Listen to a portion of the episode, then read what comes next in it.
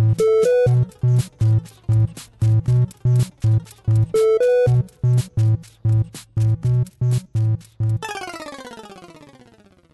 Bienvenidos a Pulsa Start, el podcast casi diario de videojuegos. En primer lugar, pediros disculpas porque el podcast ya con dos días eh, de retraso. El podcast yo llevo muchísimos más días de retraso, pero eso es otro tema. La historia está en que, como ya sabéis, Salió Cyberpunk 2077, salió en la madrugada del, del, miércoles al jueves. Yo quería grabar las primeras impresiones habiendo jugado un unas cuantas horas a un juego eh, tan vasto. Mi idea era jugar muchísimas más horas y luego hacer un análisis, pero os voy a traer mis primeras impresiones porque honestamente no están siendo nada buenas. Y estoy algo enfadado, bueno, estoy decepcionado, mosqueado, no con el juego en sí, porque enfadarse con un juego es algo absurdo, sino con un poco todo lo que ha rodeado al lanzamiento, al desarrollo, al estudio y a la prensa, en especial a la española, ¿no? Porque hay cosas que no, no me han parecido honestas, pero bueno, ahora iré punto por punto. Lo primero, el juego yo lo estoy jugando en PC. Todos aquellos que lo vayan a jugar en PlayStation 4, sobre todo la PlayStation 4 antigua, olvidaos, o sea, no os gastéis el dinero, no os gastéis ni un céntimo. El juego es aterrador. Ya hay comparativas en YouTube, podéis ver un montón, ya hay memes incluso, pero es que es, es eh, aterrador y desgarrador ver, es que es un juego de Play 2, es que ni, ni siquiera es que dices no les ha cabido todo el juego. A ver, eh, el tema del crunch, el tema de que se retrasase el juego dos veces ya a punto de lanzarse, incluso la última ya con la fecha definitiva de lanzamiento, fue porque estaban trabajando las consolas all gen, en la de Play 4 y en la de Xbox One. Eh, y ahora al ver el resultado de estas versiones se entiende que necesitaban como tres años más de seguir trabajando. O sea, es que es un auténtico despropósito y es un desastre. Pero yo me voy a centrar, como digo, en la de, en la de PC. Y esto es otra cosa que me ha jodido de la prensa en general, pero sobre todo la prensa española, que es la que yo sigo de cerca. Y es que solo se ha dado. Solo se han dado códigos de review de PC. O sea, CD Projekt quería que este juego se analizase en PC y no en Play 4 ni en Xbox One. Cosa normal viendo el desastre.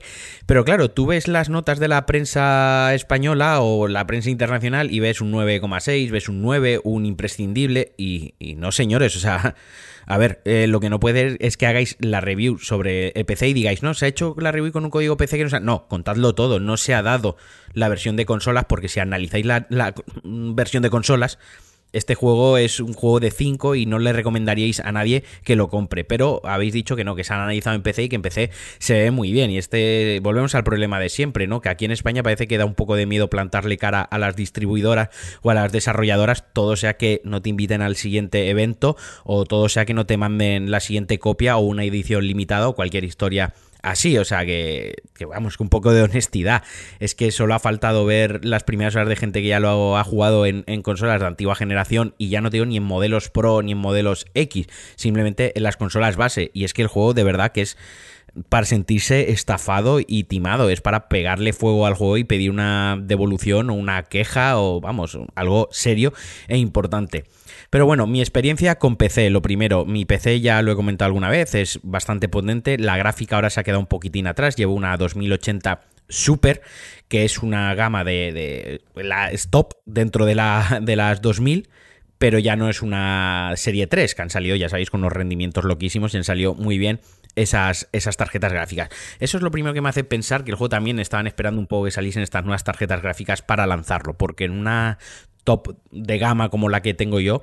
Ahora os contaré un poco mejor, pero el juego no está del todo bien optimizado. Cuenta con la tecnología de LSS, que es una magia por IA de Nvidia, que lo que hace es que va eh, mediante IA, y no me voy a meter mucho técnicamente, primero porque meteré la pata y segundo porque os voy a aburrir, va cambiando la resolución o va cambiando ciertos ajustes para mantener una tasa de frames alta o un modo rendimiento o un modo calidad, según lo queráis ajustar, porque da ciertos, cierto margen margen de ajuste. Luego hay un montonazo de opciones gráficas y luego está el tema del ray tracing. Este juego sin ray tracing es otro juego totalmente diferente y un juego que honestamente muy mediocre y que no destaca en nada. El ray tracing se puede ajustar bastante bien, le da muchas opciones eh, si lo quieres en un nivel muy alto, simplemente unos pequeños detalles, ya digo, para intentar que en todos los PCs funcione bien. A mí me suele ir el juego a 60 frames, en 50, 60 frames en entornos cerrados y cuando salgo a la ciudad, allá sí que cae a 20 20, 25 frames, 30, 35, pero lo que más me jode es que a veces en algunas conversaciones cerradas de tú a tú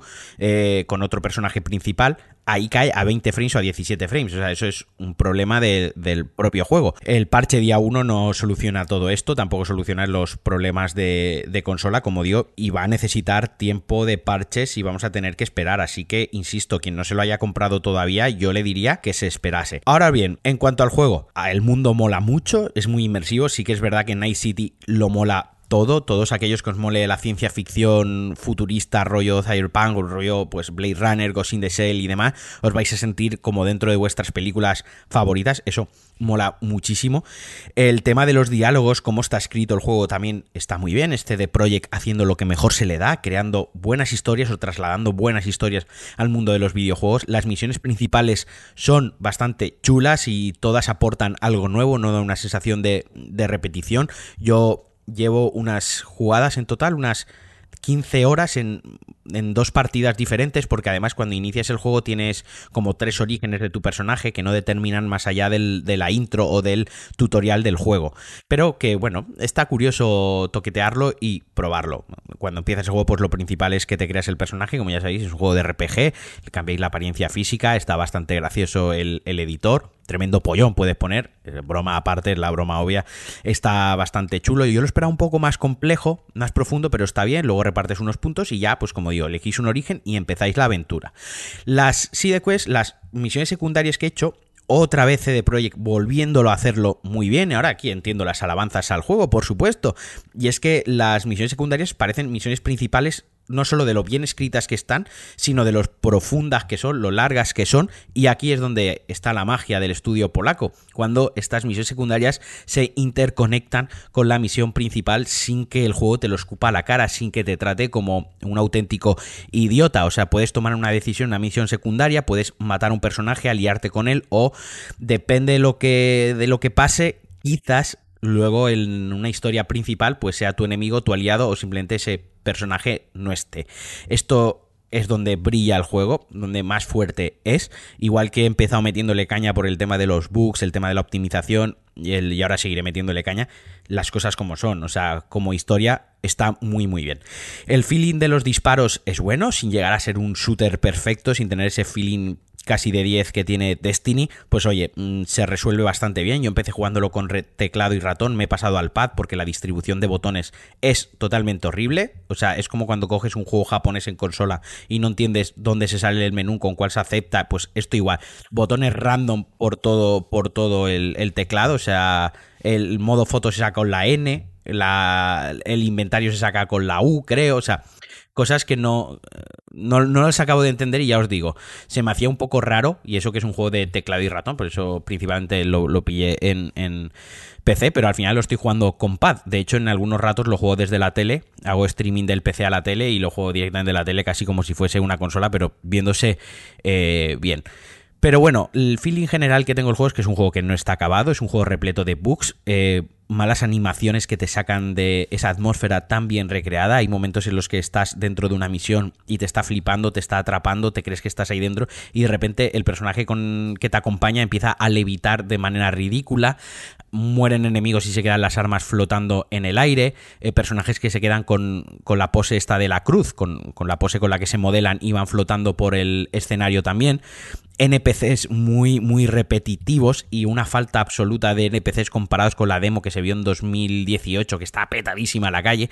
O sea, incluso en PC la falta de NPCs se nota, está el juego mucho, mucho más vacío.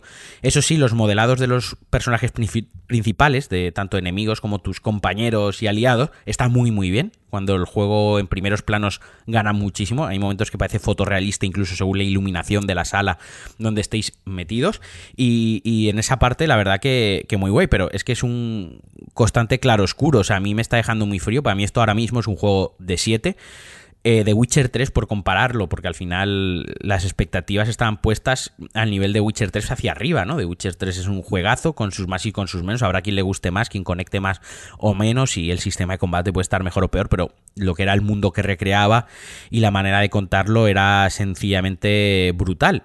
y me da la sensación de que ese juego, o sea, The Witcher 3 salió mejor acabado, o sea, salió un juego completo acabado, con buenos gráficos, eh, con mil detallitos, sin tantos bugs, y este está a medio cocer. Y lo que me jode es que si este juego fuese de Bethesda, si este juego fuese de Ubisoft, incluso de EA, tendríamos todo lleno de memes y el juego ya se habría convertido en su propio meme y sería una burla y una caricatura y sin embargo como es Cyberpunk, como es CD Projekt, parece que se le está perdonando un poco parece que la gente está mirando para otro lado e insisto, sobre todo gente especializada eh, periodistas del mundo de los videojuegos que incluso desde sus cuentas personales eh, alaban el juego como si esto fuese la pollísima y en sus medios pues también y no señores que no se engañen o sea el juego está no está rotísimo pero pero al juego le falta desarrollo y obviamente aquí ha pasado durante tantísimos años de desarrollo.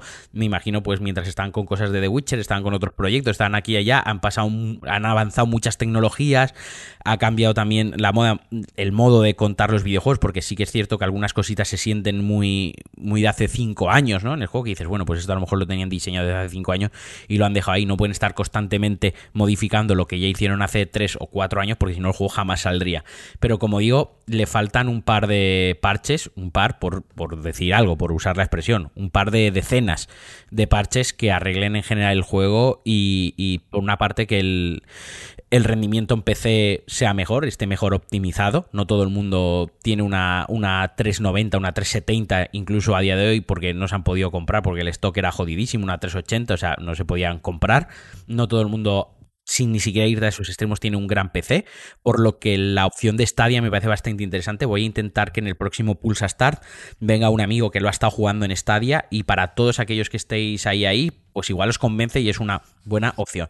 Pero como digo, ah, ya por ir acabando, no os gastéis dinero, no os lo compréis de momento si no lo habéis hecho ya. Esperad un poco porque es un gran juego, un gran mundo, va a estar muy guay, pero necesitan pulir muchos bugs, necesitan pulir el apartado gráfico, necesita mucha cosa. Ya os digo, es que me estoy calentando conforme lo estoy hablando, no quería que esto durase tanto, pero es que hay momentos en los que me ha tocado reiniciar la misión y es que cuando un bug te hace reiniciar una misión, ahí es que el juego está roto. O sea, yo puedo entender un bug de que se quede un arma flotando, que un personaje, un NPC, vaya por ahí haciendo el parias, moviéndose raro, chocándose contra otro NPC y quedándose atascado. Pero coño, cuando ya una línea de diálogo no te deja seleccionarla, o sea, estás encima de la selección, le estás dando al botón y no te la selecciona, y no puedes avanzar en el diálogo y no puedes avanzar en la misión, y te toca reiniciar, joder. Eso ya para mí es fallo mayor. Y lo siento, a tal cual está el juego a día de hoy, esto no es ni un 10, ni un 9, ni un 8. Esto es un 7, y siendo benévolos y con las expectativas. O sea, esto es un No Man's Sky. necesita. No, hombre, ahí me he pasado. Pero necesita trabajo. Bueno, y como ya sabéis, este mes tenemos patrocinador Philips con sus One Blade, la gama de maquinillas de afeitado para, para, la higiene personal masculina, que como os dije, como ya os he estado comentando, pues están cojonudas. Os podéis dar ahí un repaso rápido por la cara antes de salir a trabajar, incluso en la ducha, porque se pueden utilizar bajo del agua, y si no, pues la podéis utilizar pues para la, el aseo personal de cualquier parte de vuestro cuerpo ya sabéis, batería de 45 minutos, que eso está de puta madre, y maquinillas que duran mogollón, nos puede durar hasta 4 meses, 6 meses si las cuidáis bien, o sea que con un par de cambios al año siempre tenéis preparada vuestra maquinilla, un afeitado perfecto, siempre a vuestro estilo, con Philips One Blade. Eh, también fueron los Games Awards anoche, ganó, ganó The Last of Us 2, creo que ganó 7 premios, fue el juego que más premios se llevó, incluido el de mejor juego del año, por lo menos fueron coherentes y era el juego que, debía de, ganar junto a Animal Crossing, ya di yo mis razones, como videojuego como tal, pues oye, me alegro que se lo haya llevado. Y se hicieron mogollón de anuncios de juegos que se van a lanzar, de cositas que se enseñaron, pero eso lo voy a dejar para otro Pulsar Star, porque ya digo, nombraron bastantes cosas y bastante chulas y no quiero pasar de puntillas por encima de ellas eh, corriendo demasiado. Así que hasta aquí el Pulsa Star de hoy. Espero que os haya gustado más de lo que me está gustando a mí el Cyberpunk 2077. Voy a seguir jugando, seguiré contando cositas. Espero que tengáis un gran fin de semana y adiós.